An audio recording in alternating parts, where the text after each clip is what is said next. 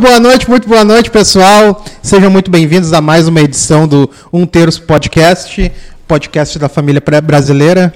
Esse programa, o programa da vida real. E já de antemão, vamos agradecer os amigos, patrocinadores, os parceiros que fazem esse projeto acontecer. Que são eles Glee Makeup Hair, estilo beleza em um único endereço. Segue no Instagram, arroba Glee Makeup Hair. Quer investir em imóveis? A Imobiliária Raiz tem a solução. Segue lá no Instagram, arroba Imobiliária Raiz. All Vibrations Store, as melhores vibrações na sua cabeça. Segue lá no Instagram, arroba All Vibration Oficial. Espaço de coworking Eco, economize com custos de escritório. Segue lá no Instagram, arroba eco.work, eco com dois Cs e H. E Dejuca Forne Grill, é pizzaria, restaurante, é o sabor que lhe espera. Então apresenta o cara que vai dizer onde eu vou investir meus dois reais. Cara, muito boa noite para você que está nos acompanhando ao vivo aí pelo YouTube, Facebook, Instagram. Ou até essa mesmo... câmera tá boa hoje, hein? Tá top, hein? Ah, fica... é, tá massa. Ah. Convidado também tá bem. Ou amanhã, via Spotify e tudo mais, a qualquer momento, você que está com, com a gente aí. Boa noite, Thiago, nosso sempre escudeiro. Muito boa conosco. noite. E ele hoje aqui conosco, William Jobim. Como é que tá, meu querido? Prazer te receber aqui. Tudo certo, graças Tudo certo. Deus, tudo De antemão, uma primeira pergunta, cara. Quem é o William Jobim? Cara, é um cara muito autêntico, muito engraçado, muito amigo, de bom coração, assim. Eu realmente tento viver ao extremo, assim, de todas as formas da minha vida, porque eu acho que, claro, eu acredito muito em outras, né? Mas acho que a gente tem que fazer cada momento realmente valer a pena, né? Mas, William Jobim é de Sapiranga? Sim, sou, sou de Sapiranga, sempre morei aqui desde pequeno, né? Nasci aqui, onde é que meu avô, minha avó, até acabaram fundando uma comunidade aqui em Sapiranga, que é a Igreja São Luís Gonzaga, aqui no bairro São Luís, né? São fundadores, cara. São, são fundadores. O meu avô Valdomiro e a avó Adélia, que Pô, hoje estão tá lá. Então é... tem uma plaquinha lá com o nome, com o nome deles sim, lá. Sim, sim, sim. Lá tem todo um histórico deles, tanto que os dois sempre foram um grande pilar aí para nossa família, né? fazem muita falta, né? Claro, com certeza. Já perdeu os dois hoje? Sim, infelizmente sim, né? Foi o meu avô perdi ano passado e minha avó agora dia 15, 16 de novembro fez três anos, né? Que a gente perdeu ela. Mas uh, a minha criação sempre foi aqui, né? Uh, minha família sempre viveu aqui. Optei também em morar aqui, né? Agora faz um ano que eu estou morando uhum. sozinho, consegui, consegui constituir a minha, minha casa graças a Deus, mas eu acho que Sapiranga é uma, uma boa cidade realmente para se viver. Pô, cara, eu fiquei pausa com essa informação. É. Primeiro que eu sou assim, ó, altamente religioso, demais, demais, demais. É uma igreja que eu fui batizado, não, batizado não, batizado eu fui no centro, mas eu fiz minha primeira comunhão, eu fiz a crisma e mais, eu fui coroinha. Querem é. rir, fique à vontade. Mas eu fui coroinha durante dois anos. Cara, cara eu, isso é engraçado. Mas tu sabe que eu também era coroinha da igreja. Mas... Eu, eu, porque assim, eu não queria ir pra creche, né? Eu era um guri medonho. Então, assim, creche nem pensar. Então, meu avô e a minha avó ficavam comigo, sabendo que até meus quatro anos praticamente eu só falava em alemão, né? E daí, uh, é, hoje eu já não falo Sim, mais, claro. mas uh, fui criado praticamente pelos dois, né? E, uh, e assim foi, logo depois dos quatro anos realmente que eu comecei para o colegial, né? Para a escola. Fiquei, então. E quando a gente brinca, a gente até repete, a gente até é repetitivo, mas quando a gente traz pessoas aqui para o podcast que são conhecidas da comunidade e tudo Sim. mais, o William é uma delas, uh, a gente costuma dizer que no Insta existe uma casca, né? Sim. Agora, a essência, muito pouca gente conhece. Então, para começar já esse bate-papo, o cara me disse que o vô e os avós dele fundaram a igreja. Cara, eu, eu, eu digo mais, a população de Sapiranga, até do bairro São Luís, devem muito à tua família, meu cara. É, na verdade, eu sinto muito orgulho disso, né? Hoje eu posso estufar meu peito e dizer que realmente que eu sou neto do, dos dois, sou descendente dos dois, porque eles tiveram muito valor para a sociedade, para a comunidade em si, né? E automaticamente eles acabaram disseminando isso para toda a nossa família, né? Até inclusive mandar um beijo aí para minha família que está tá ouvindo a gente. Legal. E, a tia Marlise está on. É, tá on, sempre tá on, né? Mas uh, é isso aí. Fazer um adendo aqui, o Reis disse que fez primeira comunhão, crisma. Isso. E, Isso, e foi coroinha. Claro. Tem um sacramento ainda que a Rosana está te cobrando ali atrás. que tá aquela, o casamento, né? estável. Ah, união, não, tá tudo certo. É, mas Deus a união estável, o regime que vai, que é. vai exigir ele é o de comunhão parcial de bens, né? Então, tá tudo certo. Já que ele entrou nessa era de, de regime parcial de bens, o William, para quem não sabe, cara tem mais de uma década trabalhando num banco, né? O cara é gerente hoje, né? Isso. Trabalha isso. na área de investimentos. Isso. E, cara, e poucas gente, poucas pessoas têm uma ascensão tão meteórica, né?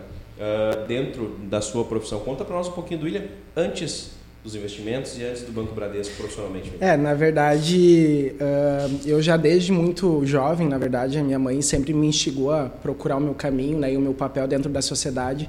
E eu sempre fui uma pessoa na qual eu gostei de contribuir na vida das pessoas. Né? Eu, com 16 anos de idade, consegui uh, meu primeiro estágio na prefeitura de Sapiranga ligado ao fórum, né? porque eu comecei a cursar direito. Graças a Deus eu estudei bastante no meu ensino médio, consegui uma bolsa no Enem, né? Porque a minha família em si não tinha condições financeiras de bancar minha formação acadêmica, né? Então eu sempre quis realmente dar boas condições, primeiramente para minha família e para mim.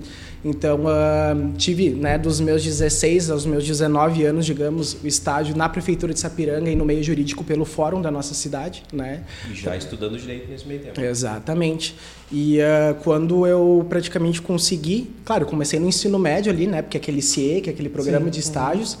daí ali em 18 anos que eu prestei o meu, meu vestibular, que eu fiz o ENEM para tentar conseguir minha bolsa, eu consegui, e né, dos 18 aos 19 anos eu trabalhei pelo fórum de Sapiranga, né, na primeira vara civil com a doutora Patrícia, uma pessoa que me acrescentou muito também na minha vida profissional. Foi, ela disse, bah, tu vai me, tu vai me deixar, né? Mas eu fiz um concurso do banco logo depois que eu passei na, no Enem, na faculdade, né? Uh, na época era um processo seletivo realmente um pouco mais rigoroso do que é hoje, né? Uh, e para mim foi um motivo de grande realização, né? Poder adquirir, né? Poder, na verdade, ter o primeiro emprego numa das maiores instituições privadas que a gente tem no país, né? E é recém se formado no ensino médio, né? Se alocando no, trabalho, no mercado de trabalho. Então é mais ou menos isso. Aos 19 anos chegamos. É, aos 19 anos eu, eu tive realmente meu primeiro contato com o Banco Bradesco, né? Foi um convite? Foi então, ideia? cara, eu vou te dizer uma coisa. Eu tinha passado no vestibular, daí a gente estava na casa de um, de um amigo meu, o Jone, que eles uh, são proprietários da pet shop da Casinha do Cachorro hoje.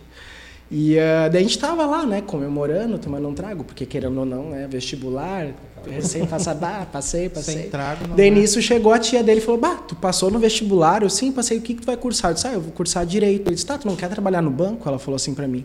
Eu disse, tá, como assim trabalhar no banco, né?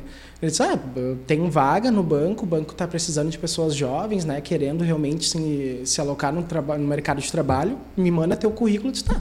Mandei meu currículo sem acreditar muito na, no que ia acontecer, né? Daí nisso começaram a me chamar para os processos seletivos, mas também eu já acabei observando que tinham pessoas muito bem qualificadas comigo na época. Eu recém tinha 19 anos de idade, tinham pessoas com experiências em outros bancos, já com experiências em outros países, então eram pessoas com conhecimento realmente mais alavancado, né? Mas acabei fazendo as três fases ali, eu até acho bem, bem engraçado assim de recordar que no dia que chamaram todo mundo para começar a abrir os envelopes para ver quem tinha sido aprovado ou não, né? Eram 32 candidatos na época se eu não me engano, para uma, uma vaga, só. É. Daí, bah, tava eu lá, o W, né, o último, daí chamava fulano inapto, chamava ciclano inapto, chamava inapto, inapto, e eu o W, último da chamada, como sempre, né. Uh, fiquei lá esperando, de repente, ah, William Júnior Jobim da Silva, apto. Eu fiquei olhando assim, mas será que é eu, né? Bah, mas eu fiquei todo bobo, né? Porque imagina, primeiro emprego, né? Daí eu cheguei no carro, minha mãe estava me esperando na entrevista. Eu entrei no carro bem quietinho. Não falei nada, fiquei quieto. Daí a minha mãe olhou assim para mim e disse: nem, acho que nem vou comentar nada, porque acho que o guri não passou, né? Cheguei na frente do fórum lá, daí eu falei: Bah, mãe, olha só, o negócio é o seguinte. Era uma quinta-feira. Daí ela disse: O que foi que aconteceu, William? Daí ela disse: Bah, olha só, nesse final de semana a gente vai ter que comprar um terno para mim, porque eu consegui a vaga, né? Nossa, mas a velha saiu para fora assim, ó, começou a gritar, o pessoal do fórum começou a vir para as janelas: O que está acontecendo? O que está acontecendo? E graças a Deus, eu vou te dizer assim, eu devo muita coisa à instituição em si, né? Porque o profissional que eu sou hoje, né, pela, pelas, uh, pelas fichas que eles apostam e já apostaram em mim realmente, uh, isso agregou bastante para minha vida pessoal e profissional, né? Eu imagino, eu imagino. É, mas é que assim, ó, eu, eu costumo dizer, claro, a empresa aquela, isso chama gratidão, o que tu faz, Sim. chama gratidão mas sem talento, velho, ninguém consegue chegar lá. É, creio então, que o talento está andando lado a lado com a gratidão. Geralmente falta um desses, se o cara é mal sucedido, né?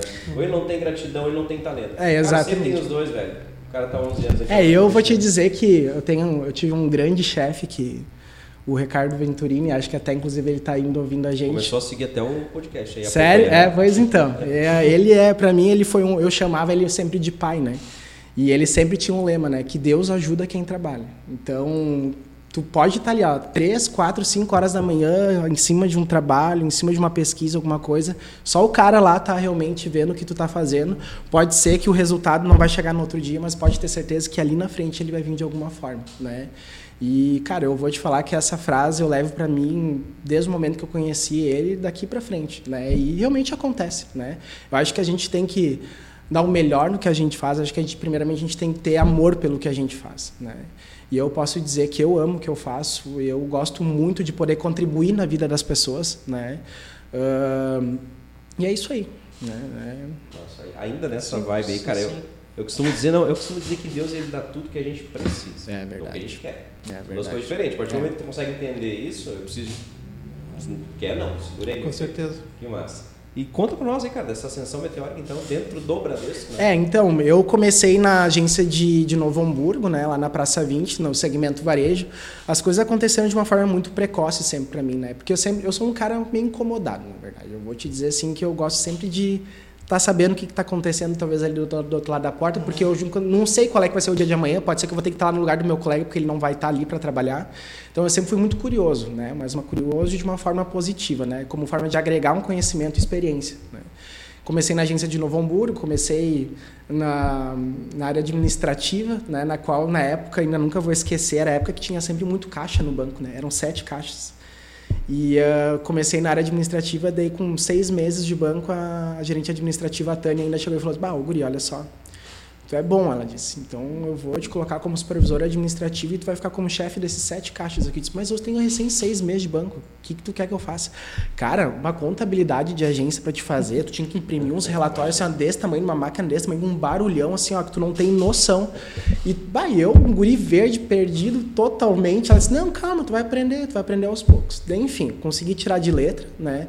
Uma coisa também que eu sempre sofri assim, às vezes, sempre não, hoje não sofro mais, mas eu sofri muito dentro da instituição pelo cargo que eu exerci, pela idade que eu tinha, né? Eu, eu, sempre eu tive contato com pessoas mais velhas dentro da instituição, às vezes enxergavam de uma forma meio negativa, mas eu acho que a gente não pode enxergar assim, né? Porque acho que conhecimento e dissemina, de, conhecimento e enfim, a gente tem que disseminar, né? Mas eu sempre tentei ser muito parceiro de todo mundo, sempre tentei ajudar todo mundo, né? E uh, essa questão por eu ser muito novo, eu às vezes eu tinha esse preconceito, né?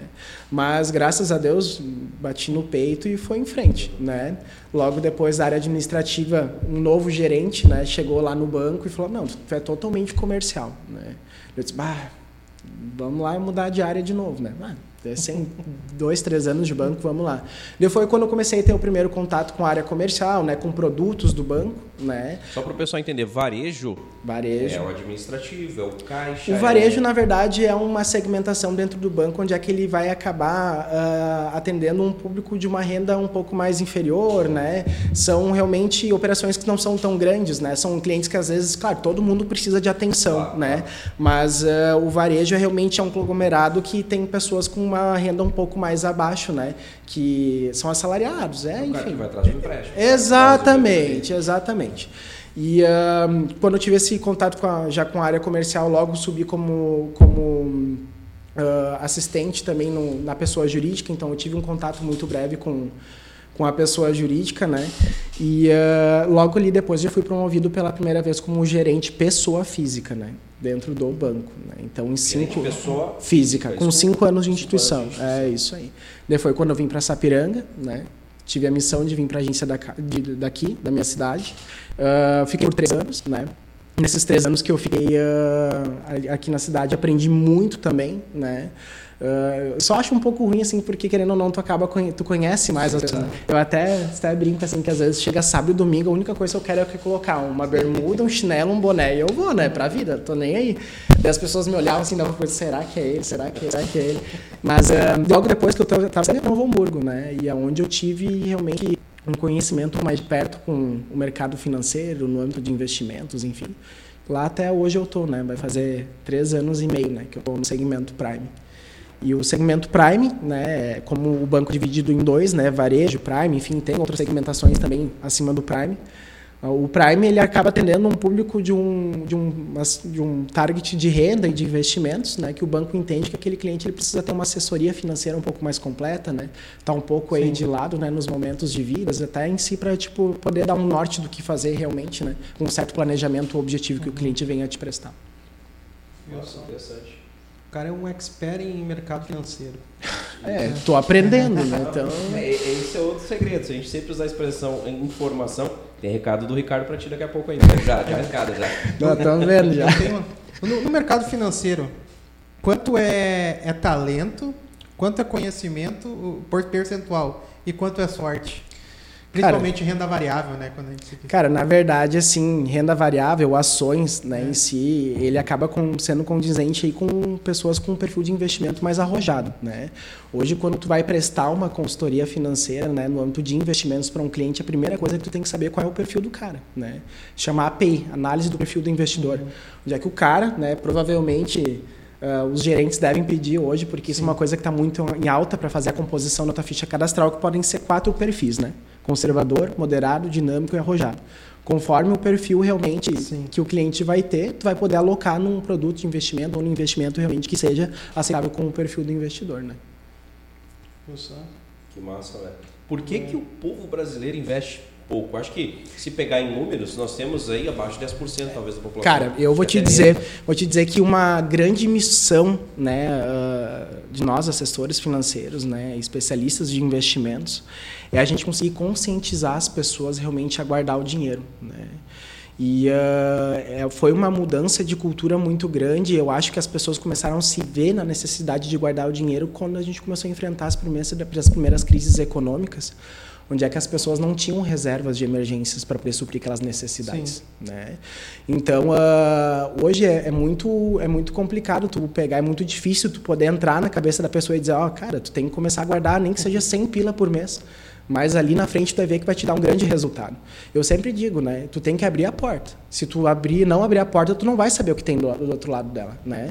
Mas o que eu, o que eu sou mais feliz no meu emprego, velho, é que realmente eu dou esse pontapé, eu realmente instigo essa vontade na pessoa e ali na frente a pessoa volta e diz, olha, realmente eu te agradeço por ter me dado essa opinião, né? Mas ainda acaba sendo realmente bem raras as pessoas em si que elas têm né, a consciência e a inteligência de investir algum valor certo por mês, né?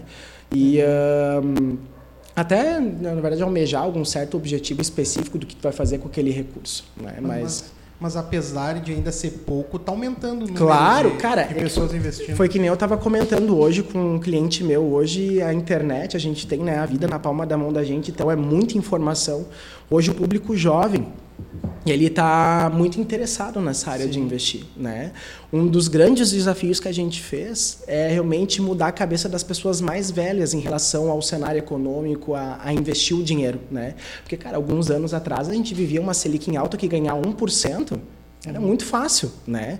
Só que há um ano atrás, cara, que a gente estava vivendo uma Selic de 2% ao ano, para te poder oferir uma rentabilidade significativa ou parecida do que ele ganhava no passado, a gente tinha que realmente colocar no portfólio recomendações, né, fundos de investimentos multimercados, por exemplo, né? Então aquele cliente que só aplicava em poupança, por exemplo, uhum. né, colocar na cabeça dele que investir num fundo multimercado, o que que é um fundo multimercado? É um fundo, né, que tu dentro do fundo de investimento ele pode aplicar em até sete classes de ativos, né? Como forma de potencializar suas rentabilidades. Né? A composição da carteira né, ela vai ser entre renda fixa e renda variável. Por exemplo, ah, perfil moderado. Eu considero o perfil moderado hoje um perfil conservador. Tá? Eu considero, eu, William, falando. Né? O, hoje um fundo multimercado, né, ele vai aceitar uma exposição, por exemplo, de renda variável de 5%, né? Por exemplo, então 95% está em renda fixa e 5% está em renda variável. Aquele 5%, né, há um ano atrás, realmente, né, Uh, ele acaba alavancando realmente a tua rentabilidade, o retorno naquele Sim. teu, naquele teu ele valor faz si. total diferença no Claro, com certeza. Só que foi um uh, quando a gente começou a fazer essas recomendações também, a gente começou a se deparar com várias um, vários problemas, né? Uhum. Quais foram os problemas, né? O primeiro foi a pandemia, que com, até eu estava comentando aí com vocês que foi a primeira experiência que eu, William, tive com oscilações negativas e foi quando realmente eu comecei a o verdadeiro significado de perda, né, do que realmente tu vai investir, né, o, a, de uma oscilação negativa para uma perda, por exemplo, né. Hoje, quando tu tem um valor investido a médio prazo, por exemplo, né, Uh, se tu está tendo uma oscilação negativa uh, num fundo de investimento, um, um, dia X, ah, vai estar tá com valor de mil reais a menos do que tu investiu. Aquilo ali não é uma perda. Né? A perda tu só vai ter se tu passar a régua no fundo e resgatar. Mas tu tem que chegar na, né, na tu tem que chegar no cliente, tu tem que explicar para ele, cara, isso é isso é do jogo, né? Não é só porque talvez um dia ou um mês, né, que deu uma oscilação negativa num fundo é que o fundo vai ser um fundo ruim. Não tu, uma analogia disso numa vida pessoal é o quê? É a mesma coisa que tu fazer uma coisa ruim na tua vida um dia as pessoas te julgar para sempre que tu é ruim, tu entendeu? Então hoje a gente tem que levar muito em consideração realmente em performances acumuladas, né? Mas uh, com essa Selic em baixa também, né, de 2% que a gente estava tendo ao ano, foi onde é que a gente começou a ter experiência com produtos, né, por exemplo, com fundos de investimentos multimercados atrelados ao mercado do exterior, né? Hoje a gente tem o Bolsa Americana, praticamente, que o ativo subjacente dele é o que? O SP 500. Né? O SP 500 é a composição das 500 maiores empresas do cenário norte-americano em si, quem ele vem a realmente dar esse, na verdade, o resultado desse ativo subjacente. Né? Hoje nós temos um fundo de investimento lá na instituição, que ele está dando um retorno praticamente de 40%. Né? Ao ano ao ano, exatamente. Sendo que no último mês agora ele deu um retorno de 7%. Né? E é um, é um fundo de investimento atrelado realmente ao mercado norte-americano, né? E é um mercado muito promissor, né? Eu sempre enxergo. O que faz esse investimento é arrojado, o perfil? Exatamente. Até assim, os, os moderados, os dinâmicos em si, a gente até coloca mais uma pequena gama até para a gente poder instigar um pouquinho. Cara, dá uma arriscada ali para te ver como é que funciona, tu entendeu? Porque quando eles vê que começam a ganhar o dinheiro em si, tem até uns caras, ah, vamos colocar mais 100 mil lá, o que, que tu acha? Cara, dá não aguenta, porque se der algum problema, tu vai começar a me xingar, né? Mas não quer dizer que isso vai ser só para pessoas arrojadas, né? A gente acaba fazendo recomendação para outros tipos de perfis também. Então tá, deixa eu já te fazer aqui o primeiro elogio, que é lógico do Ricardo, né? O William é um excelente profissional, estudioso, dedicado e apaixonado pelo que faz. Além disso, um ser humano exemplar. Parabéns, William. Ele deixa também aqui um parabéns para nós. Ricardo, nem te conheço, cara, mas já te amo, velho. Tá tudo certo. Obrigado, Ricardo. Sim, bah, pai da Mana, da Olivia. Bah, o cara é, é demais. Sim. Valeu, Ricardo. O Júlio, a gente tocou até offline nesse assunto. O Júlio Goldschmidt, cara, é um investidor, tem grana. Vou te dar o contato dele, meu velho. É, vale ele, a pena. Ele é Prime. É Prime. Se é Prime, já chega chegando. Vale a pena investir em Bitcoin? Eu acho que o. Mas vamos lá, vamos lá. Qual é a tua resposta? Cara, na verdade, Bitcoin, eu, eu, sou muito humilde em falar que eu nunca tive a experiência em si com o ativo, tá? Eu me sinto um pouco inseguro justamente porque a gente não tem uma legislação tão segura que ampare hoje no nosso país, né, essa, essa moeda. Mas eu vejo realmente clientes meus comentando, né, sobre esse tipo de aplicação. É um tipo de aplicação que está te oferindo retornos significativos, sim. Eu acho que é interessante tu apostar na moeda, sim, né? Mas talvez não fazer uma concentração do valor, né? Acho que coloca uma gama ali, uma parte do que tu tem, até porque diversificação é o sucesso do negócio, né? Então eu acho que Bitcoin acaba sendo realmente uma, uma recomendação aí, conforme para te potencializar as tuas, os teus retornos, as tuas rentabilidades, né? Até a instituição agora ela está preocupada em procurar um gestor terceiro aí para poder fazer a administração até de, de alguns fundos atrelada ao Bitcoin, né? Mas é isso aí. Eu acho que vale a pena. Até eu tenho o Ricardo em si também investe em Bitcoin ele é uma pessoa que me incomodava sempre a me investir, investir, não investir ainda, ele vai me xingar. Mas é uma, uma boa aplicação, sim, levando em consideração a, o atual cenário econômico. Que massa, boa resposta. Sim. E o, o William, ele é um gestor hoje uh, uh, arrojado, moderado? Cara, eu vou te dizer assim, ó, que eu sou arrojado. Né? Eu vou te falar que eu, eu gosto sempre de diversificar né, as minhas aplicações especiais, uh, pessoais em curto, médio e longo, que acho que é o, realmente é o recomendável, né, porque às vezes numa aplicação de longo prazo tu vai ter um benefício fiscal, né, por exemplo, até mesmo uma certa isenção. Um exemplo, por exemplo, de uma aplicação a longo prazo hoje seriam nossos planos de previdência, como a Ofere tem o principal objetivo de ter uma aposentadoria de forma privada, né, a longo prazo, onde é que tu deixando ela realmente num, num certo período de tempo, né, tu vai ter uma tributação reduzida somente de 10% em cima da tua rentabilidade, né? Ou de 15% se for uma tabela progressiva, né? Mas quando tu tem uma projeção de 10 anos para cima, realmente é sempre bom tu fazer um plano de previdência, né, de uma forma regressiva, onde é que tu só vai ter realmente uma incidência de tributação sobre a tua rentabilidade de 10%. Isso a nível de um VGBL que a gente chama, né?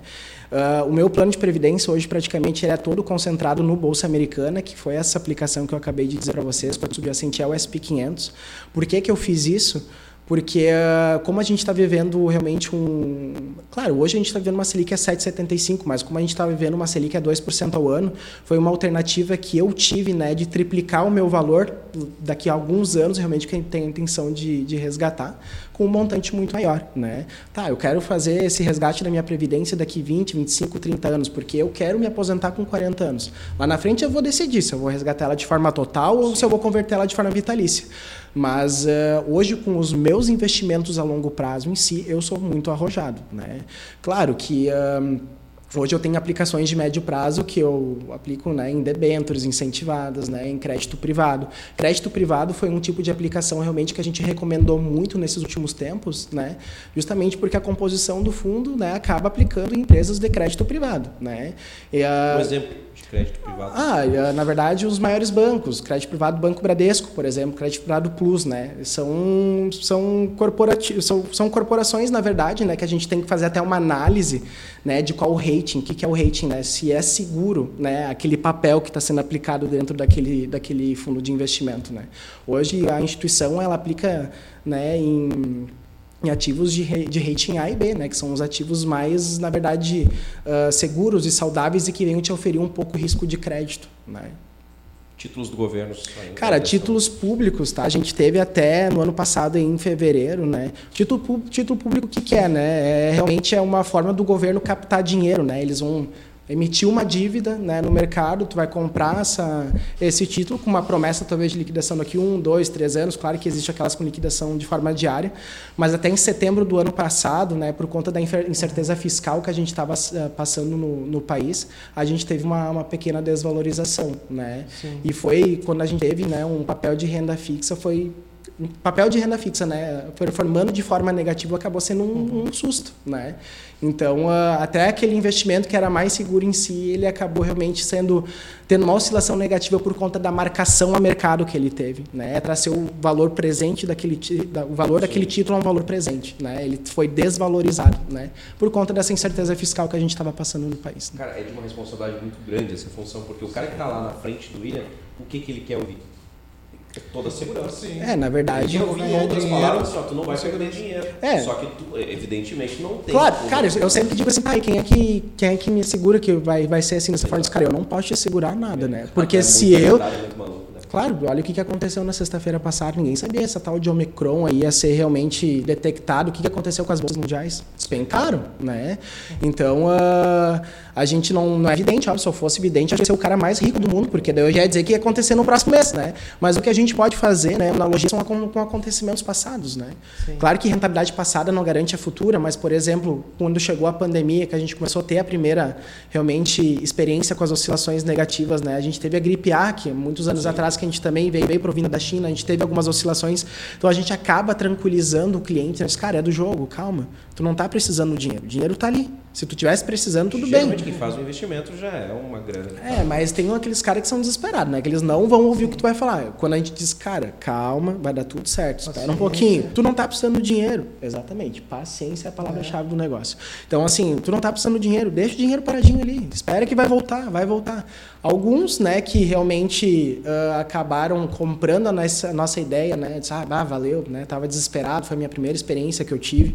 Já outros acabaram resgatando, passando a régua. Muitos voltaram agora, né, até estava atendendo hoje três clientes aqui em Sapiranga que acabaram voltando a investir de novo, realmente porque viram que aquela recomendação que eu dei no passado foi, aconteceu mesmo, né, foi válida.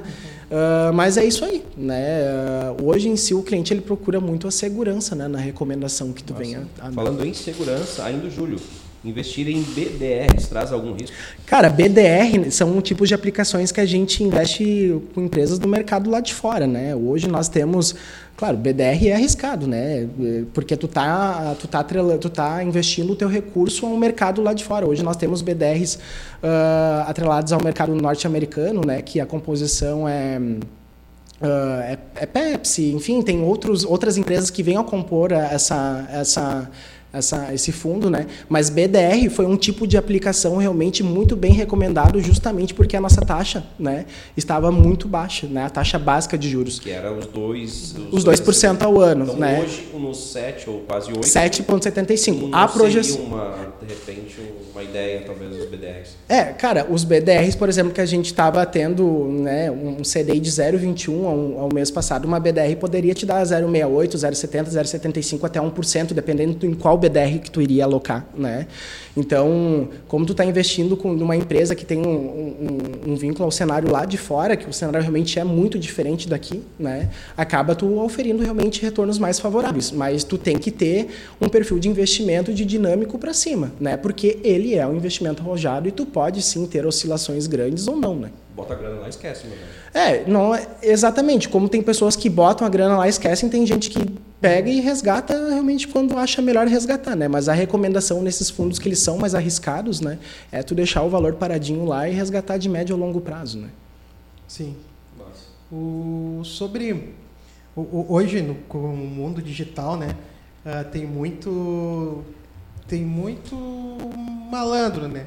Dentro do, do mercado financeiro com essa, com essa febre de cursos e arrasta para cima e, e, viva de investimentos. Vem que eu te explico. É, uh, esse, esse tipo, de, esse tipo de, prof, de profissional, entre aspas, ele prejudica, de certa forma, o teu trabalho como especialista em investimento ou, ou, ou pelo contrário, tu, ele te dá, ele te dá uma uma autonomia de dizer assim, ó, carvão, vem, vem comigo assim, porque eu tô eu tô escorado numa instituição forte, né? Claro, eu acho que a, acho que a palavra-chave quando tu está fazendo uma consultoria de, de investimentos é tu pedir a oportunidade para o cliente para te cuidar do recurso dele, né? Acho que a palavra é oportunidade.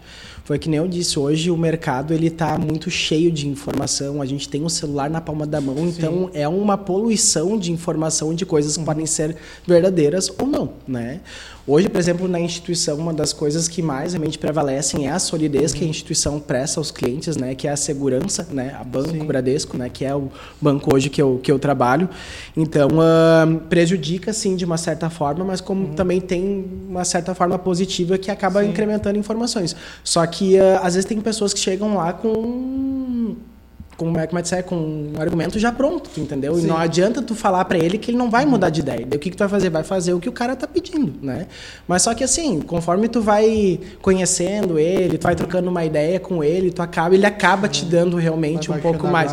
Com certeza. Né? Sim, porque de certa feita, acho que não tem problema nenhum falar.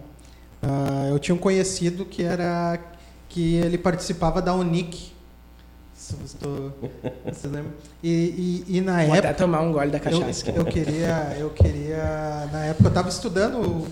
Comecei a estudar sobre investimentos, mas aí no fim a minha preguiça foi mais alta. É, não, mas eu, eu lembro que eu, eu me recordo que na época eu, eu li um artigo que dizia que o Warren Buffett, ele, ele, a carteira de ações dele por ano rendia 40%. E daí o cara veio me falar assim, ó, vamos fazer um teste tu, tu bota 300 reais, 300 pila, e em seis meses eu te devolvo o dobro. E daí eu olhei para ele, cara, mas tu tá me dizendo é, milagre assim, não existe, né? Tu tá me dizendo assim, cara, que o maior investidor do mundo não tem a manha que tu tem para investir, para fazer dobrar o dinheiro em seis Cara, meses. eu vou te dizer, é que nem tu falou, eu digo, milagre não é. existe, tá? É, é. O cara, hoje tu tem que cuidar muito onde é que tu coloca o teu dinheiro, entendeu? Eu, teve uma febre aí que Todo mundo já conhece Sim. uma empresa aí que deu um boom aí na região, né? Muitas pessoas rasparam o dinheiro da conta, velho. Colocaram tudo dentro da de novo empresa. Né? empresa. É, de novo hambúrguer, exatamente. E uh, clientes que tinham dinheiro da vida, velho. Pegaram e aplicaram e hoje não tem mais nada. Cara, eu não sei se o termo que eu uso é pena, velho. Porque o cara vai com uma certa ganância quando ele vai fazer um investimento arriscado nesse tipo de, hum. nesse tipo de empresa. É só que quando ele procura uma instituição séria, procura o William lá para fazer investimento sério, nós estamos falando de uma instituição quase centenária, né? Exatamente. 78 Cent... anos e o William chegou aqui falando, 78 Bradesco, o cara conhece o Bradesco. E aí, mas o cara um Mas, cara, mas é porque às vezes a, a pessoa é ingênua é, também. Sabe o que, que eu fico mais bravo, velho? Às vezes a pessoa chega lá na minha mesa e fala bem assim: ah, eu sou conservador. Eu sou conservador. Disse, pois é, mas daí no que, que tu aplica teu dinheiro? Compro, vendo carro, né? Daí eu fico pensando, ah, daí tu é conservador. É Daqui tu vem aqui, tu vai querer colocar no CDB tu não vai nem querer ouvir a minha proposta de um fundo de investimento, né? Eu acho que é um pouco contraditório isso, né? Mas, né, cada um sabe o que faz. Né? Vamos massagear o Alex, mais um pouco? Vamos, vamos. É o Alex Grosso, conhece não? Conheço, inclusive, acho que ele foi meu colega de ensino médio. É, aí, conheço o Will, Will desde criança, uma das pessoas mais empenhadas e estudiosas que conheço. Olha aí. Grande orgulho ver hoje ele com esse conhecimento e essa perspectiva sobre economia. Sucesso sempre. Ah, valeu, Alex. Alex. Valeu mesmo. Tem um cara que está aqui entre nós, mas ele entrou lá e fez uma pergunta também. O Ederson, nosso produtor aqui, baita assunto. NFT já é um investimento recorrente? Cara, eu não posso falar sobre isso porque eu não tenho conhecimento sobre isso. Eu não, não vou poder responder. Ótimo, não, maravilha. Verdade. É, não, é isso aí. Eu ia inventar uma tese. Não, eu já, eu sou uma pessoa muito humilde. Se eu não, sei, eu já não, não é nem questão. Eu sou, eu sou uma pessoa assim, geralmente se a pessoa vem me pedir alguma coisa e uh, eu não sei, eu falo para cara, eu não sei falar sobre o assunto, mas eu vou procurar né, informações sobre e vou te dar um retorno logo depois. É, claro, com certeza, que a gente falei, como a informação hoje está na palma da mão da exato, gente, né? Exato, exato. A gente acaba adquirindo um conhecimento muito rápido. E tentando buscar isso, uh, fundo imobiliário é a modinha do momento? Cara, na verdade até tava, tava tendo aí uma, uma certa discussão em que eles queriam começar a pagar, a tributar né, os fundos imobiliários, né? Coisa que hoje não é. Não, na verdade, tu só vai pagar o imposto se tu venha realmente vender a cota, né? Uh, por exemplo, com essa pandemia aí, uh, os, alguns fundos imobiliários, por exemplo, de shoppings, por exemplo, né, alguma coisa assim, tiveram uma grande desvalorização, até porque as lojas, né, precisaram ser desocupadas, as pessoas em si, elas não, elas não puderam manter o comércio, né? Com essa pandemia, os fundos imobiliários assim que mais uh, acabaram tendo valorização foram de hum, logísticas, né? Porque automaticamente o e-commerce ele acabou aumentando, então os galpões, uhum. né, acabaram realmente tendo que ser expandidos, né? Começaram a ser mais utilizados porque as entregas precisavam ser na porta das pessoas, né?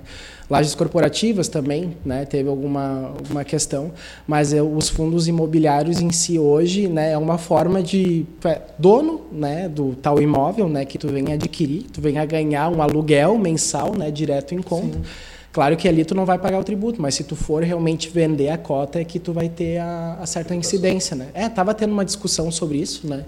Mas acabou não, não sendo procedente, né? Mas uh, fundo imobiliário é uma ótima opção. Hoje a gente faz uma recomendação pela nossa própria corretora, né? Que é a corretora Agro, né? Uh, Está agora levando a trancha aí uma, uma grande recomendação que a gente fez também nesse período de pandemia, um período de oscilação, foi os COIs, né, que se chama o Certificado de Operação Estruturada. O que, que é o COI? Né? Ele vai te dar uma segurança de renda fixa né, com um potencial de ganho de renda variável. Né? Porque o COI né, ele vai te dar 100% do teu capital protegido, dependendo de qual modalidade, tu vai ter um retorno mínimo garantido, né? E automaticamente o ativo subjacente que vai te dar o retorno pode ser uma moeda, pode ser uma ação e assim vai indo, né? Existe um valor mínimo para o cara investir? Cara, cada, na verdade, os COIs uh, têm valores mínimos, sim, como tem valores mínimos, como tem um prazo estipulado, né? Para te poder uh, para te poder uh, aplicar, né? Uh, os COIs geralmente são aplicações recomendadas de 36 meses para cima de liquidação. Agora eles estão começando, agora, o mercado tem COIs, né? Uh, que também não tem um limitador de ganho. Então, se tu tiver um, uma valorização daquela ação em si de 300%, tu vai ganhar os 300%, né? mas é mais ou menos isso. Mas é uma aplicação Você que com o título de capitalização? Cara, título de capitalização ele nem é, eu não considero ele como um tipo de investimento, tá? Eu sempre eu sempre mexo até com meus clientes assim, ah, tu, tu, joga na Mega, né? Daí o cara diz, ah, eu jogo, tá aí, para onde é que vai o dinheiro que tu aposta na Mega? Ele diz, ah, vai fora. Diz, tá, então vamos, vamos fazer um título de capitalização mensal comigo, que é uma forma que tu vai ganhar um dinheiro. É corrigido pela TR, mas a TR é zerada, né? Uh, ele é corrigido pela TR, mas é uma forma que tu guarda dinheiro, né? De uma forma meio que obrigatória, Sim. né? E que tu concorre a prêmios pela Loteria Federal, que é em dinheiro, tem carro. Eu já sou pé quente, né? Eu já, já paguei já dois prêmios, né? Um de 500 mil, né? É... Um título de capitalização. Cara, eu nunca vou me esquecer, velho. Era carnaval. Era car... Mas reiterando, tá? Título de capitalização para mim não é investimento.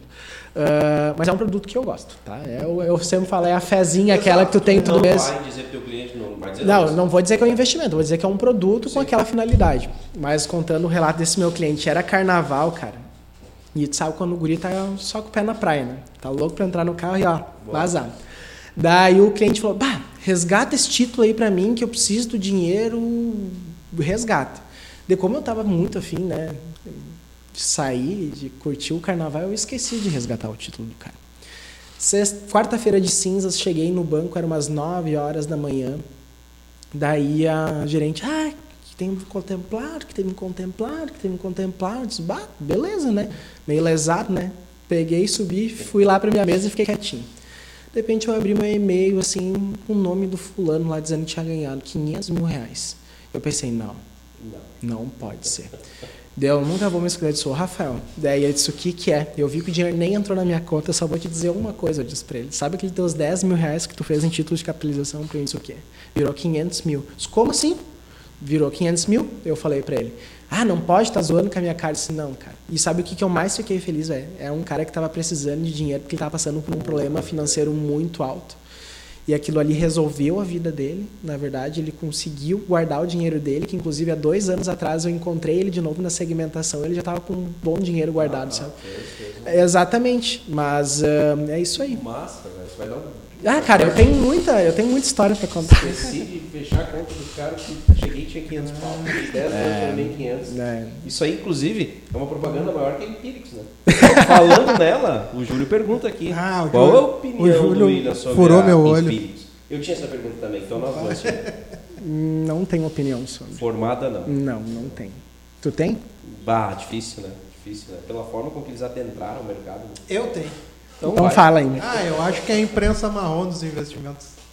Como é, é que é? É a imprensa marrom, é o sensacionalismo. É completamente absurdo. É. Né, cara? Eu não consigo enxergar espaço para esse tipo de estratégia de mercado deles hoje. Ah, é, depois da Betina. Não. Eles se perderam. Mas o, mas o William, olha só. Uh, tem gente que vive de investimentos, né? Muita gente tem muita gente que vive de investimentos. Uh, esse, é um, esse é um processo é, gradual e demorado, ou eu posso, por exemplo, hoje, bah, hoje eu vou pegar, vou sair do meu emprego, vou pegar minha rescisão, vou investir e, vou, e não vou mais trabalhar a minha vida toda. Cara, na verdade, uh, até o. Se ele fosse da Empíricos, ele tinha respondido assim. o, até o, o, o Ricardo, né, esse meu meu antigo líder, ele sempre dizia que o objetivo dele era realmente né, viver dos investimentos dele. Ele sempre diz, bah, me arrependo de não ter começado antes, né? Ele sempre dizia. Porque ele é um cara extremamente arrojado, né? Ele investe em ação pura mesmo, está toda hora ali acompanhando, vendo, compra, vende, tem, faz o que é necessário, né? Mas hoje, para te viver somente de investimentos, né? Primeiro que tu vai ter que ter um capital realmente principal bem razoável, né? Claro, só se tu for aplicar, por exemplo, o capital que tu tem em ações, né? E essas ações vêm a ter um acompanhamento realmente muito bom, elas vão te dar uns retornos bem significativos, né? Mas, uh, cara, não é bem assim tu sair do teu emprego e tu só viver de, de investimentos, tu entendeu? Eu acho que é um processo bem gradual, né? Isso aí eu vou fazer um corte e mostrar para minha família. Por quê? não, tem, tem umas histórias da família assim. É, eu vou de sonhadores. Hoje o meu sonho, claro, né, é poder realmente eu viver dos meus meus investimentos. Mas é. para eu poder chegar lá, eu sei que eu tenho que engordar bastante o meu porquinho, né? Então tu tem que ter claro. bastante consciência, porque, cara, que nem eu te falei, milagre não existe, entendeu? É, é um processo gradual. Claro. Eu, particularmente, eu acho que é um processo gradual, né? Porque nem eu te falei, agora a gente está mudando um pouco essa cultura, a gente está instigando realmente as pessoas a começar a investir, a guardar um pouco mais de dinheiro, para daí começar a poder diversificar também né, os, os, os investimentos. A, a modinha do day trade, então, é, é pura aposta. Eu não digo que é aposta, eu, eu acho felpudo quem faz realmente day trade, que está tá tendo tempo para ficar acompanhando é. ali. Tem gente que ganha muito dinheiro com isso, né? Eu tenho conhecidos que ganham muito dinheiro com isso. Então, se tu tem tempo e dedicação para aquilo ali. E conhecimento, tem que ter conhecimento também. É, é que na verdade tu vai sempre. Tu vai. Claro, quando tu vai investir, quando tu vai virar um investidor, a primeira coisa que tu tem que ter é realmente um conhecimento de mercado, né? Porque tudo que acontece na economia vai impactar realmente nas, nos teus investimentos, né? Então, mas a prática em si, ela conta bastante, né? Ela conta bastante. Mas uh, é isso aí. Qual é o cenário econômico brasileiro? Acho que descaradamente ele é meio crítico nesse momento, né? Ele te traz menos ou mais investidores Prime, a gente já sabendo que é o cara que investe. Tu diz o atual cenário? É o atual cenário, pelo que eu vejo o cenário econômico brasileiro financeiro não está legal. Né, ele não, ele não tá legal, mas uh, uma coisa eu posso te dizer, né? Com essa pandemia, quem era rico ficou mais rico e quem, quem é pobre ficou mais pobre, né? E infelizmente é uma dura realidade que a gente tem. É, teve pessoas que elas tiveram bastante prudência assim nas decisões, né, delas em si em relação aos ativos que tem. Mas uh, foi um mercado bem desafiador para a gente, foi, né? Foi um mercado que para captar clientes, né, foi um pouco realmente uh, dificultoso. Mas eu dou graças a Deus, cara, que hoje eu cheguei num patamar na minha vida, na, na minha vida profissional, né? Que eu não preciso mais ficar batendo de porta em porta para captar cliente, Sim. por exemplo. Hoje, pelo serviço que eu presto aos meus clientes, eles vão acabar indicando amigos, familiares, assim vai indo. Tanto que agora, né, eu até concorrendo novamente este ano como o melhor gerente Prime do Brasil na minha categoria no ano passado. é, é, são divididos por grupos e no meu grupo são compostos por, por 49 gerentes, né? e que a gente vai concorrer realmente o melhor agente prime do país na categoria, né? E o que mais me fez alavancar esse meu resultado foi também a minha indicação NPS, foi a indicação de que os clientes recomendam, né, o meu serviço para outros que acabou sendo de 100%, né? Eu tenho uh, tenho até orgulho de falar isso, foi um crescimento profissional que eu tive muito significativo que hoje eu vejo que toda, todo o meu esforço valeu a pena, né? Justamente porque os meus próprios clientes em si acabam indicando amigos, familiares, né? Pelo desempenho realmente e pelo serviço que eu acabo prestando para eles. O Brabo tem nome. Entre os 49, tá competindo. é, tô Fala, lá, tá, tá com uma pequena diferença, né? Depois ano passado. tu conta qual é o valor da bonificação se tu ganhar isso aí, né, velho? Não, mas Fiquei daí curioso. eu vou pagar a cervejada aí. Daí isso aqui vai estar tá, barril de chopp. Só... Tem elogios aqui, mais um, né? Pô, é o último, tá, galera? Elogio vai ser o último. Alguém tem que mandar alguma pica aí, velho, pra nós resolver. Não, não manda nada. Deixa assim, nem lê. A Esdras Rorato, conhece? Claro, né? Aí, ó. Tenho muito orgulho de quem é, de quem ou Will vem se tornando cada vez mais inteligente e dedicado e acredito que vai conquistar muitas coisas ainda porque ele merece muito. É só coisa boa, velho. Vai ter que rolar alguma Valeu, Asdrigues. É. Ah, que puxa saquismo, galera. Não, é, cara. É que eu sou muito querido, né? Daí eu não. É um penquis. William, uma pergunta que eu acho que eu já sei a tua resposta, mas eu preciso fazer ela porque é uma curiosidade que eu tenho de quem é de dentro da economia. A solução para nós resolver o problema, vamos dizer assim, de, de. Eu vejo, por exemplo, educação financeira na escola no Brasil seria uma saída? Muito. Porém, o cenário mudaria talvez daqui, sei lá, 50, 100 anos. Claro, com certeza, hoje. porque o cenário ele está mudando de forma constante, né? Então, uma das coisas que a gente pode verificar é essa questão da majoração da Selic, né? De forma constante, como eu te falei. Mas eu acho que tu poder educar o teu filho, né, desde pequeno em si, ele vai refletir de uma forma muito positiva lá na frente. Eu praticamente eu tive o grande prazer de ser presenteado por Deus com um sobrinho, né, agora esse ano que é o Benício, né? Tá com três mesinhos de idade. E... Inclusive tá lá no Insta, lá nos teus. Sim. Cara, eu sou apaixonado é, pelo Benício. Benício já tem uma carteira de ações. É, mas carteira de ações não, mas uh, eu praticamente eu já fiz uma previdência para ele já logo de primeira, né? Um, para ele poder realmente ter um, um, bom recurso ali com 18, 19 anos, ele saber o que, que vai fazer com o dinheiro, ou talvez fale ou não fale, isso vai ser a decisão do pai e da mãe dele. Mas uh, eu sou uma pessoa que eu sempre tive muito, tive o sonho de ser pai, né? Então eu não sei se eu vou ser, mas uh, eu realmente eu vou criar ele como, como um filho meu, né? E a minha principal finalidade é educar, educar ele de forma financeira, de forma financeira realmente, porque isso vai refletir de uma forma muito positiva lá na frente, né? Eu acho que pelo simples pelo simples fato de um pai e de uma mãe comprar um porquinho pro filho. Esses porquinhos de barro mesmo. Bota tua moedinha, bota o teu, o teu dinheirinho ali dentro ali na frente já vai criar uma conta para o guri, né? O guri vai para a escola.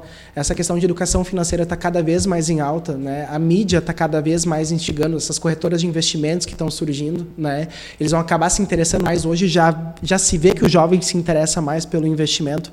Então eu acho que uh, esse público jovem, né? Essas crianças que realmente estão vindo ao mundo agora vai ser a solução realmente para a gente ser um país mais bem estruturado em questão de investidores, um país mais rico, né? Claro que em conjunto a isso a gente tem que levar em consideração também a, as performances governamentais, né? Que acho que também nem nem, nem recai muito ao assunto para isso. Mas, eu recaio, uh... eu recaio, ele não. mas uh... Mas uh, implica, acho que tem tu educar uma criança desde pequeno realmente com esse simples porquinho que tu venha ter. Claro, com certeza, com certeza. E ele vai ver que cada vez mais o dinheiro vai estar tá maior, vai estar tá maior, ele vai querer mais, maior. Eu chamo isso de uma ambição positiva. Né? Porque se ele ter realmente um recurso guardado ali para ele, consequentemente ele vai começar a guardar para a família dele, né? futuramente.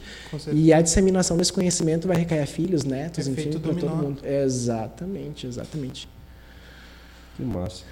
Vamos lá, William, tira o blazer aí, cara. Quem é o William fora do banco? O William chegou em casa, cara, da rave. Quem é o William? Cara, eu sou uma pessoa muito festeira, velho. Eu sou uma pessoa que eu gosto muito, muito, muito de reunir amigos, reunir familiares. Eu sempre digo que meus amigos é, são minhas, minhas paixões, na verdade. Eu sou uma pessoa que valoriza muito a palavra amizade, irmandade, principalmente. Eu tenho amigos meus que pode ser três, quatro horas da manhã, estão precisando de alguma ajuda. Eles sabem que podem me ligar, eles podem realmente me perguntar. Muitas pessoas me procuram para saber da minha opinião referente ao tal assunto, né? Eu sou uma pessoa que chego em casa, gosto de fazer o meu crossfit, gosto de fazer a minha, a minha caminhadinha, né? Sou uma pessoa muito família, eu dou muito valor para minha família. Minha família é a base de tudo, né? Eu devo o homem que eu sou hoje, eu sempre falo, né? Eu devo a minha mãe Angelita, né? Que ela é a que ela foi a base realmente de tudo, né? E uh, sou é isso aí mesmo. Eu sou sou essa pessoa. Eu gosto muito de estar realmente com amigos, familiares e principalmente em ambiente de festa, né?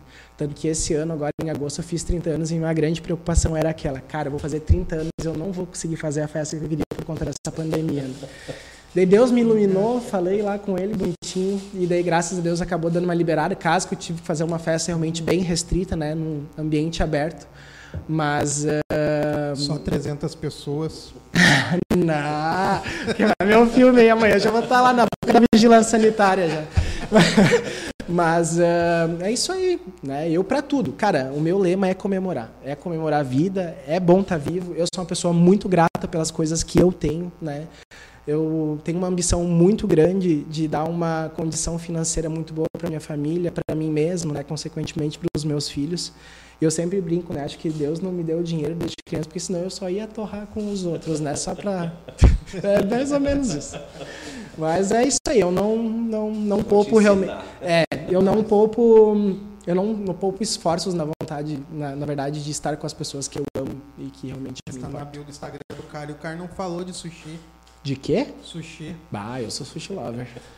Eu vou te dizer que sushi pra mim, ó, não precisa convidar duas vezes que eu tô correndo pra lá. Ó, Rosana, tem parceiro. é. Ai, ai. É, que massa. hoje não vou ler mais gurizada. Parou, tá? Se tiver treta, tá aberto aqui. É, elogios foi Júlio. Bah, valeu. Ó, o Júlio tá dizendo baita episódio. Parabéns pra vocês aí. Eu vou te passar o contato do Júlio, que vai ter negócio aí, cara. Júlio tem grana, velho, que eu sei. É, vamos fazer uma previdência né? pro Valentim, é, Júlio. Júlio, se liga aí, cara. que massa. Ah, desgraça ele dizer assim, não, mas é o padrinho banco. Eu, tô é padrinho, eu sou padrinho tá, Ah, mas daí tu tem que pensar, né? tu tem que começar também, né? Faz tu por tua parte. O cara é comercial, né? Viu é, só? Ele vai puxar o contrato. Tu acha que padrinho ia sair lá pra fazer um carinho? Cara, ele, ele é tão bom que eu já tô pensando em tirar meus 32 reais da poupança e investir em ações. É, que massa, velho. Deixa, cara, fiquei com uma curiosidade, aproveitando que o Ederson tá aqui. O que, que seria, mais gente perguntou aqui, o que, que é NFT, NFT? Só fala aí ao alto aí pra me lançar pra galera, que a galera vai falando pra nós aí. Eu já vou aprender já. É, tipo, obras de arte em digital. Obras de artes digitais. É, guitarra digital, qualquer coisa digital. Ah, mesmo, são. Ah, são... sim, ah, que legal. Cara, mas isso é usado pra cacete. Eu, né, ouvi, velho? eu ouvi no Flow isso, cara. Isso é. tá, tá em alta pra caramba. Cara, tu- eu vou, vou É. falar rapidinho aqui, E é o aproveitando o espaço do William. O, eu tenho um parceiro aí que ele está advogando pro, pro Romário em algumas ações. E eles estão com uma parceria aí justamente. O Romário está lançando, eh, cara, figurinhas dele, digitais, que são únicas. Tipo, ah, essa figurinha aqui, quem quer 12 pau, tá aqui. Cara, É, seria uma espécie de Bitcoin. O próprio Flow. O Flow É. tem as, os emblemas. Tem os emblemas do, por, por convidado. Aí tu tem 24 horas pra resgatar o, do, da o plataforma do Flow. É, se hoje, o se, hoje, se o eu William. fosse o Monark, tu e o Igão, eh, ele ia chegar aqui, ele ia ter um emblema. Daí, lá na plataforma do Flow ele ia ter 24 horas pra resgatar. E daí agora o Flow criou um mercado de. Um mercado sabe de, de emblemas. negócio, né? Então agora o pessoal está comprando e revendendo tudo dentro daquele mercado de emblemas. É um mercado bem interessante. Interessante, obrigado pela dica. É, o pessoal tá Esse curioso. aí. Ederson, É. se ele tivesse cabelo, É. segurava ele. Eu vou te dar mais uma dica, velho. Esse é um cara que vai. Eu vou te dar o contato dele depois, aí vocês Esse trocam é uma Prime ideia. Ah, com certeza. Esse é Prime, Prime, Prime. Vamos fazer negócio já. Que massa. William, eh, considerações finais. A gente está acabando essa horinha de resenha, passou rapidíssimo demais. Quero deixar espaço para ti, cara. Se quiser mandar um abraço para alguém, um alô para alguém, fica à vontade, é teu. Cara, primeiramente eu queria agradecer pelo espaço. Eu até tinha falado ontem pra vocês que eu sempre quis fazer parte de um podcast, mas eu nunca tive a oportunidade. Primeiramente, eu quero dar os parabéns pra vocês que vocês estão trazendo referências musicais, né, referências profissionais, ahn, políticas, né? Ontem eu assisti o podcast da Grace Medina, que é uma vereadora extremamente competente. Eu acho que essa guria ela tem que seguir a carreira dela política dentro da sociedade Com certeza. ela é uma uma pessoa de muita inspiração, né? Eu conheci ela através da minha amiga Bruna Lautarte, né? Que é uma pessoa que ela sempre está em busca aí do, da- né, do bem- bem-estar dos pets, né? Também queria agradecer muito os meus amigos aí pela divulgação até do podcast que tem hoje, que eu não imaginei que ia ser, eu não achei que ia ser assim, dessa forma, né? Ah, também agradecer hum, ao né, o meu líder e o Ricardo que está nos acompanhando, que foi um cara que me, me acrescentou muito na vida pessoal e profissional, né?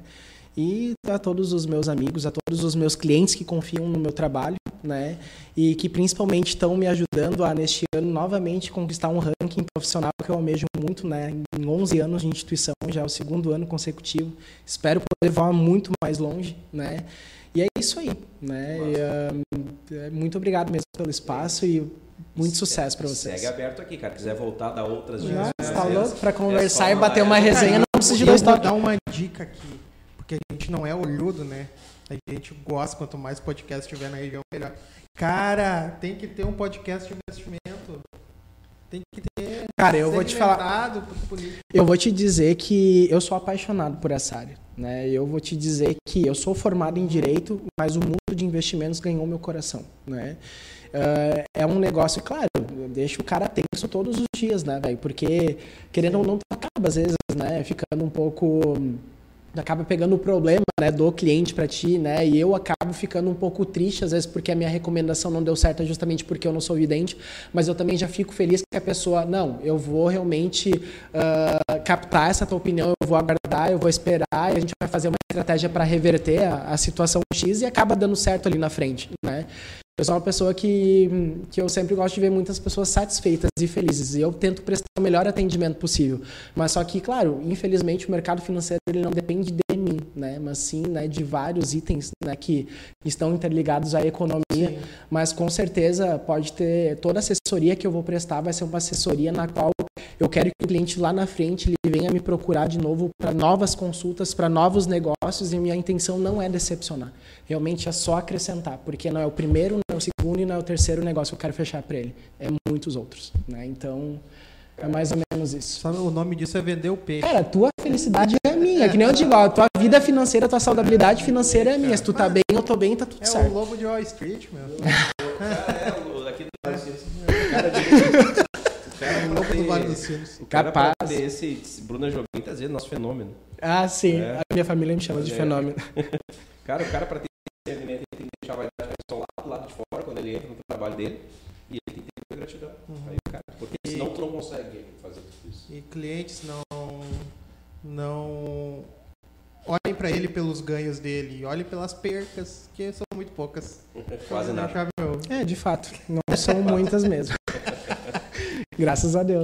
Né? Manda alô pra quem ajuda, quem faz. isso É, o- o pessoal que pinga para nós aí, galera, agradecendo os amigos, patrocinadores, o pessoal que, que nos ajuda a, a tocar duas vezes por semana esse barco, que são eles Glee Makeup Hair, estilo e beleza em um único endereço. Segue lá no Instagram, arroba Glee Makeup Hair. Quer investir em imóveis, a Imobiliária Raiz tem a solução. Instagram deles é arroba Imobiliária Raiz. All Vibrations Store, as melhores vibrações na sua cabeça. Segue no Instagram, arroba All Vibrations Oficial. Espaço de coworking Eco, economize com custas de escritório. Segue no Instagram, eco.work. E Dejuca Forne Grill, é pizzaria, restaurante, é o sabor que ele espera. É, e os momentos puxa-saco. último recado do dia que da Rosana, que também está nos acompanhando aqui. Esse guri é tri. Boa noite. Inclusive, o momento puxa saco está à venda, tá? Quadro à venda no podcast. Cara, primeiro, cara, parabéns pela tua história. Obrigado. Eh, e, e não me canso de falar isso. A essência da pessoa que tá aqui na nossa frente, cara. Eu até brinquei e brinco com o Thiago muitas vezes. A gente pode terminar essa porra toda, sei lá, com, a gente tá com 26 episódios. Pode terminar essa porra toda com 100, 200 mil, não sei. E não ganhar um centavo. Mas como quan- quanto a gente tá crescendo É como ser humano em ouvir histórias como a tua, cara, não tem preço. Então, pelo, pelo ser humano que tu é, parabéns. Obrigado. Cara, siga em frente, o sucesso não vai parar pra ti de forma alguma. Quando ele fala de investimento, ele brilha os olhos dele. Sem exceção. Exala Até hoje, aquele- aquela paixão pela. até hoje só veio gente foda sentar nessa cadeira. É, mais um deles foi um A cadeira é abençoada. Parabéns pelo ser humano que é. Obrigado, Parabéns por obrigado nosso convite. Eu que agradeço. Demais. Valeu mesmo. Galera, fiquem com Tá. Deus. Até semana que vem. É, essa Forte abraço. Ah, se inscreve no canal, ativa o sininho, dá uma moral pros guri. Valeu!